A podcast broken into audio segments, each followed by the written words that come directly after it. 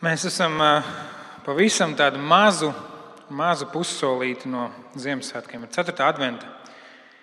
Um, advents vainagā arī mums šajā stilizētajā, skaistajā advents vainagā deg četras sveces, uh, kļūst gaišāks. Arī tad, ja liekas, tās ir tikai četras sveces, šajā tumšajā laikā kļūst gaišāks. Mēs zinām, mēs zinām to, ka pēc Ziemassvētkiem patiešām kļūst gaišāks, dienas paliks atkal garākas. Un, Lai gan tāds nemanāms tas solis katru dienu, un tomēr tas ir tāds iepriecinājums, tas dod tādu svaigu elpu tam, ka dienas atkal kļūst gaišākas. Saules gaisma, cerams, būs vairāk. Bet kas vairāk par to gaismu, kas būs pēc tam, tām sekundēm vai minūtēm dienā, ir tā īstā gaisma. Tā īstā gaisma, kas nāk šajā pasaulē, ko mēs svinam 24. decembrī, 25. decembrī. Tā ir gaisma, kas atmirdz arī vislielākajā tumsā, gaisma, kas paliek spēcīga, nemainīga, neskatoties uz apstākļiem apkārt. Mēs šajā adventē tādu kopējo virsjautājumu esam uzdevuši, vai miers virs zemes un cilvēkiem labs prāts. Vai tad tā ir? Tas, ko eņģeļi pasludināja ganiem, vai tā ir patiesība, vai tas tā notiek? Pirmajā adventē mēs pārdomājam, kā šī vēsts, šis evaņģēlijs, ko eņģeļi pasludina, ir domāta visiem cilvēkiem. Visiem, arī tev. Tev ir iespējams piedzīvot Dieva klātbūtni un Dieva mīlestību. Tas vairs nav tikai Izraēla tautai vai kādiem īpaši privileģētiem cilvēkiem. Kad eņģeļi nāk pie ganamiem, viņš saka, es jums pasludinu lielu prieku, kas būs visiem cilvēkiem. Dievs sūtot savu dēlu šajā pasaulē, atver tādus debesu vārtus, kur cilvēki var nākt pie Dieva. Otrajā adventē mēs pārdomājam to, kā Dievs jau no paša sākuma ir iecerējis atjaunot cilvēku salauztās attiecības ar Dievu. Kopš tā brīža, kad cilvēks izvēlējās grēkot, kad viņš izvēlējās nepakļauties Dieva noliktiem rāmjiem un sacelties pret to, Dievs atkal un atkal ir meklējis cilvēku. Dievs atkal un atkal ir darījis visu iespējamo, lai cilvēks būtu kopā ar Dievu. Un, kā vēstulē Efeziešiem teikts jau no paša iesākuma, Dievs paredzēja visu atkal apvienot Kristu. Ka Dievs ir paredzējis caur Jēzus Kristus dzimšanu, nāvi un augšām celšanos, atjaunot mieru starp sevi un cilvēkiem. Trešajā adventē Pagājušajā nedēļā mēs runājam par to, ka, ka vienojoša pazīme tiem, kas ir piedzīvojuši Dievu, kas ir piedzīvojuši šo viņa atjaunošanas spēku, kas ir satikuši jaundzimušo Kristu un ne tikai kā mazu bērniņu, autiņos ietīt un silītē guluši, bet kā kungu un glābēju, kā augšām celto Kristu, ir tas, ka viņi dod godu Dievam arī mūsdienās. Tas ir iemesls, kāpēc mēs dievkalpojumu laikā dziedam. Tas ir tas pats iemesls, kāpēc mēs lasām Psalmos, kur autori jā, izsaka arī dažādas sāpes, un ciešanas un, un šaubas un jautājumus, bet gal galā viņi dod godu Dievam. Viņi godina Dievu savā dzīvē un ar savu dzīvi. Ka tā ir pazīme, kas ir Kristus sekotājiem. Un šajā reizē mēs runāsim par to, vai tad ir miers virs zemes cilvēkiem un, un cilvēkiem labs prāts. Ja Dievs ir sūtījis savu dēlu pasaulē un pasludinājis mums šo vēstuli, un darīs to visiem pieejamu, tad kāpēc mēs ikdienā miera vietā tik bieži piedzīvojam nemieru? Kāpēc mēs piedzīvojam šķelšanos un strīdus? Kāpēc tik daudz cilvēku joprojām ir tālu no Dieva? Un kāpēc cilvēki nedod Dievam godu? Kāpēc reizēm mēs paši jūtamies atšķirti no Dieva? Kāpēc mēs jūtamies tālu? Un es ceru, ka mēs šodien kopīgi ieraudzīsim atbildi šiem jautājumiem, un tā ikvienam būs par iedrošinājumu un dāvās prieku. Vecajā mums ierastajā 65. gada revidētajā tekstā, eh, Bībeles tulkojumā ir teikts, um, gods Dievam augstībā, miers virs zemes un cilvēkiem labs prāts. Bet, ja jūs bijāt vērīgi un klausījāties, ko es lasīju no šajā 12. gada jaunajā tulkojumā, tad tur ir teikts, ka Gods Dievam augstībā un miers ir zemes cilvēkiem, pie kā viņam labs prāts. Un šeit liekas, ka ir tāds nosacījums, ka miers virs zemes ir nevis visiem cilvēkiem, kā mēs to esam pieraduši dzirdēt, bet tikai tiem cilvēkiem, pie kuriem dievam ir labs prāts. Un mēs varam noprast par to, ka ir kādi cilvēki, pie kuriem ir, dievam ir labs prāts, un tas nozīmē, ka ir kādi cilvēki, pie kuriem dievam nav labs prāts. Un, bet mēs taču pirmajā adventē runājam par to, ka šī, šis evaņģēlis, šī labā vēsts ir visiem cilvēkiem.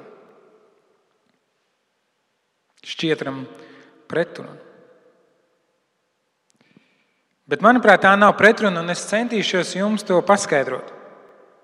Es centīšos, ka paskaidrot tā, lai mēs ieraugam, cik patiesībā šie vārdi ir nozīmīgi un cik ļoti tie norāda, nevis atgrūž un nevis nodala kādu cilvēku grupu, bet ļoti norāda uz to, kur tad ir meklējams šis miers. Turpat nedaudz tālāk Lūkas evanģēlijā Dievs vēlreiz saka, ka viņam, ir, viņam uz kādu ir labs prāts. Tur tiek lietots šis pats grieķu valodas vārds. Lūks evanģēlīja 3. nodaļas 22. pantā, un svētais gars kā balodas nolaidās uz viņu, tas ir uz Jēzu, un balss no debesīm atskanēja: Tu esi mans mīļotais dēls, uz ko man ir labs prāts. Un labs prāts nozīmē, es esmu apmierināts ar tevi, es esmu iepriecināts par tevi. Man ir labs prāts, man ir laba attieksme pret tevi, es priecājos. Mēs redzam, ka Dievam ir labs prāts uz savu dēlu. Un mēs redzam, ka Dievam ir labs prāts uz, uz kādiem cilvēkiem. Un man nav jautājumu, tas man nav pārsteigums, ka Dievam būtu labs prāts uz savu dēlu, ka viņš ir apmierināts ar savu dēlu. Jo pirmkārt, viņš ir viņa dēls. Tā ir trīsvienības otrā persona. Viņi ir viens, viņam ir labs prāts, bet otrkārt viņš dara savu dabas tēvu prātu. Viņš dara to, ko Dievs grib, lai viņš dara. Viņš ir uzņēmies šo misiju, viņš ir kļuvis par vienu no, no mums. Viņš, kurš ir bijis pie pasaules radīšanas, viņš, kurš sēž tronī pāri visiem, viņš ir kļuvis par, par cilvēku un nācis dzīvojis mūsu vidū. Un es varu saprast, kāpēc Dievam ir labs prāts uz viņu. Bet kāpēc ir kādi cilvēki, kuriem ir miers uz zemes, tāpēc ka Dievam ir labs prāts uz viņiem. Un atbildi, atbildi patiesībā ir pavisam vienkārša. Tā ir tāda svētdienas skolas atbilde - Jēzus. Iemesls, kāpēc Dievam ir labs prāts uz cilvēkiem, ir Jēzus. Mēs varam nākt Dievu priekšā tikai pateicoties tam, ko Jēzus ir paveicis. Mums ir jāsaprot, ka kopš Ādams un Ieva izvēlējās sacelties pret Dievu, lasot Bībeli, viscaur mēs redzam, ka cilvēki atkal un atkal, un atkal izvēlas dzīvot savu dzīvi. Viņi izvēlas darīt to, kas ir labs viņu pašu acīs. Viņi izvēlas būt dievi savā dzīvē, kungi pār savu dzīvi. Arī mēs tādi esam, arī mēs gribam valdīt paši pār sevi. Mēs gribam uzgriezt Dievam muguru, mēs negribam atzīt viņu kā pasaules radītāju, kā visumu kungu. Un mēs esam grēkojuši. Dievam nav iemesls par mums domāt labas domas. Būtu ļoti viegli izskaidrojums, kāpēc Dievam nebūtu labs prāts uz cilvēkiem. Jo cilvēki ir paņēmuši to, ko Dievs ir radījis, un viņi to ir sagrozījuši un sabojājuši un salauzuši. Un cilvēki turpina sāpināt viens otru un turpina iet prom no Dieva. Tomēr, pateicoties Jēzum Kristum, ir kādi cilvēki, uz kuriem Dievam ir labs prāts, ir kādi cilvēki, kuriem ir miers. Dieva dēls kļuva par vienu no mums, piedzimdams necilos apstākļos, un staigāja pa šo zemi nevis tikai kā radītājs, bet arī kā viena no Dieva radībām - cilvēks Jēzus Kristus. Jēzus dzīvoja bezgrēcīgu dzīvi. Viņš nomira saņemdams sodu par maniem un taviem un visas pasaules grēkiem. Jēzus augšām cēlās nāves un grēka važas sakaudams. Jēzus ir iemesls, kāpēc Dievam būtu labs prāts.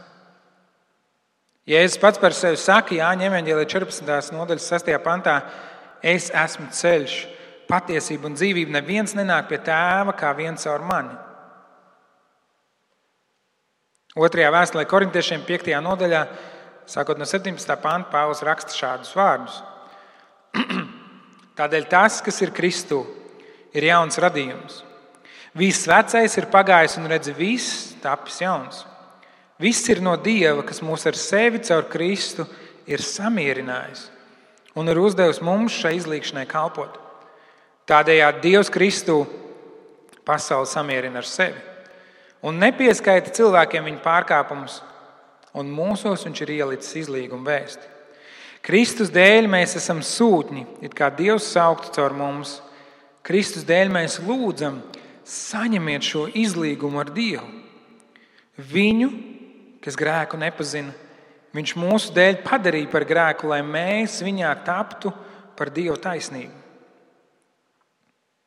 Viņu, kas grēku nepazina, viņš mūsu dēļ padarīja par grēku, lai mēs viņā taptu par Dieva taisnību. Ja mēs pieņemam šo izlīgumu, šo samierināšanos ar Dievu, ja mēs noticam evaņģēlījumam un pasludinam Kristu par savas dzīves kungu un glābēju, Dievs vairs neskatās uz mums un mūsu grēku, bet gan uz Jēzu un viņa pilnību. Kādā citā dievkalpojumā es runāju par šo, par šo CV, kur mēs rakstām savus dzīves notikumus, un mēs saprotam, ka mūsu dzīve nebūtu tik skaista un pilnīga. Ir ceļš tad, ja mums šis CV būtu jāiesniedz Dievam. Vēstulē romiešiem Pāvils saka, ka visi ir grēkojuši, visiem trūks dievišķās godības. Ko tas nozīmē? Tas nozīmē, ka visiem pietrūkst kvalifikācijas, visiem pietrūkst um, tā, tā, tās labestības, visiem pietrūkst kaut kas, lai, lai dievam uz viņiem būtu labs prāts. Visiem pietrūkst šīs dievišķās godības. Neviens no mums nevar uzrakstīt tik iespaidīgu CV, lai Dievs to pieņemtu. Un tieši tāpēc Jēzus nāk un aizvieto mūsu CV ar, ar savu CV. Pāvils to ietērp skaistos vārdos. Viņš saka, viņš, kas grēku nepazina, viņš, kuram CV bija pilnīgs, perfekts, kurš tiešām dzīvoja pilnīgu dzīvi, kurš pilnībā iepriecināja tēvu, kurš, kurš pilnībā deva iemeslu debesu tēvam priecāties par viņu. Viņš šo, šo savu pilnību dod mums un paņem uz sevi šo mūsu nepilnību, lai mēs taptu par viņa taisnību, par Dieva taisnību. Lai mēs varētu būt tie, par, kuru, par kuriem Dievam ir labs prāts. Un, lai gan šī atdošana, šis evaņģēlijs izskan visiem cilvēkiem, visā pasaulē, tā ir pieejama ikvienam. Mieru iegūst tikai tie, kas to pieņem. Kas pieņem šo izlīgumu ar Dievu, kas uzņem Kristu savā dzīvē, kas atsaucas viņa aicinājumam kļūt par viņa mācekli un kas dzīvo šī aicinājuma cienīgi. Un tas izskaidro to, kāpēc nevienmēr ir šis miers uz zemes. Kāpēc ne katrā vietā gods Dievam augstībā?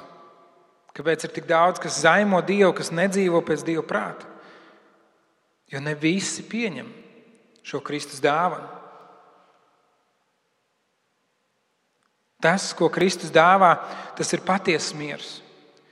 Miers zināt, ka tavs morālais parāds ir samaksāts, ka tavs morālais bankrots ir nomaksāts. Miers, zinot, ka tava nākotne, lai arī kas notiks šajā pasaulē, tava nākotne ir drošībā. Miers, paļauties, ka pāri šodienas jukām, vētrām, problēmām, slimībām, ierobežojumiem ir kāds, kurš noraugās pār visu to un visu kontrolē. Kāds, kurš nemainās, kāds, kurš nav ierobežots, kāds, kurš nes mieru. Kāds, kurš ilgojās būt ar tevi kopā. Kāds, kurš vēlas piepildīt tavu dzīvi. Jāņem viņa 14. nodaļā Jēzus saka, es jums atstāju mieru, savu mieru es jums dodu. Es dodu jums ne tā, kā pasaule dod. Jūsu sirds, lai neiztrūkstas un neizbīstas. Un es gribu nolasīt jums kādu stāstu Varbūt kādiem tas būs zināms stāsts, bet kāds stāsts, kas, manuprāt, lieliski ilustrē šo mieru, ko Jēzus dod. Šo mieru, ko mēs katrs varam saņemt. Un šis stāsts ir par kādu priesteri, kurš lidoja mājās no kādas konferences. Un viņam priekšā bija garš lidojums. Un pirmais signāls par gaidāmajām problēmām bija tad, kad iedegās brīdinājums, ka jāpiesprādzē drošības jostas. Pēc mirkļa Stjuarta mierīgā balsī tajā rācijā paziņoja, diemžēl mēs jums nevarēsim piedāvāt atspirdzinošus dzērienus un uzkodas, jo priekšā mums gaida turbulence, priekšā mums gaida gaisa bedres. Lūdzu, pārliecināties, ka drošības jostas ir, ir piesprādzētas. Priesteris paskatījās visapkārt, un vairākās sejās viņš redzēja bažas. Viņš redzēja, ka cilvēki ir uztraukšies. Pēc kāda brīža sekoja nākamais paziņojums. Diemžēl mēs nevarēsim pasniegt jums arī pusdienas, jo projām laikapstākļi mums priekšā um, to neļauj. Atvainojamies par sagādātajām nērtībām. Un tad sākās vētra. Visapkārt bija redzams zibens uzplaiksnījumi, Lidmašīna tika mētāta kā tāda avīze lielā vējā. Vienu brīdi spēcīgi vēja cēlīja to uz augšu, bet nākamajā šķita, ka tā gāžas nekontrolējami lejā. Un, kad priesteris apskatījās apkārt, viņš redzēja, ka visi pasažieri manām noraizējušies. Visi, izņemot kādu vienu mazu meitenīti. Viņa mierīgi sēdēja savas kājas, pacēlus uz krēsla un lasīja grāmatu. Ik pa brīdim viņa pievēra acis, un tad atkal atvēra tās un turpināja lasīt. Un visbeidzot, vētra norima. Kad lidmašīna bija nolaidusies un pasažieri gatavojās izkāpt, priesteris piegāja pie mazās meitenes un jautāja, kāpēc viņa it nemaz nebija satraukusies par vētru. Un meitene atbildēja, tāpēc, ka mans tēvs ir šīs lidmašīnas pilots un es zinu, ka viņš ved mani mājās. Mans tēvs ir lidmašīnas pilots un es paļaujos uz viņu. Es zinu, ka viņš ved mani mājās. Dieva vārds saka, ja mēs viņu uzņemam, mēs kļūstam par Dieva bērniem. Vēstulē galotiešiem 4. nodaļā, no 4. panta. Pāvils raksta, bet kad pienāca laika beigas, Dievs sūtīja savu dēlu, kas piedzima no sievietes. Piedzima pakļauts bauslībai, lai izpirktu to, kas pakļauts bauslībai, un lai mēs tiktu pieņemti par Dieva dēliem. Tā kā jūs esat dēli, Dievs savā dēla garus ir sūtījis jūsu sirdīs, kas sauc aba, tēvs. Šis vārds aba nozīmē tēti. Šis tāds, tāds mīļais vārds, ko tikai bērni var pateikt savam tēvam, tēti. Arī mēs, kā šī meitene, šajā vētrā, kur daudz cilvēku ir noraizējušies par to, kas notiks rīt, par to, kad beidzot šī pandēmija beigsies, kas būs ar manu dzīvi tālāk, kā viss izvērtīsies. Pateicoties tam, ka Dieva dēls ir nācis šajā pasaulē, mēs varam kļūt par Dieva bērniem. Par Dieva bērniem, kurus saka debesu tēvam, visam radītājam, kurus saka tēti. Un es gribu noslēgt šo svētdienu ar vārdiem no vēstules Filipiešiem, 4. nodaļas, no 6. līdz 9. pantam. Nēsiet noraizējušies ne par ko bet jūsu vajadzības, lai top zināmas Dievam ikvienā jūsu lūgšanā, pielūdzot Dievu ar pateicību.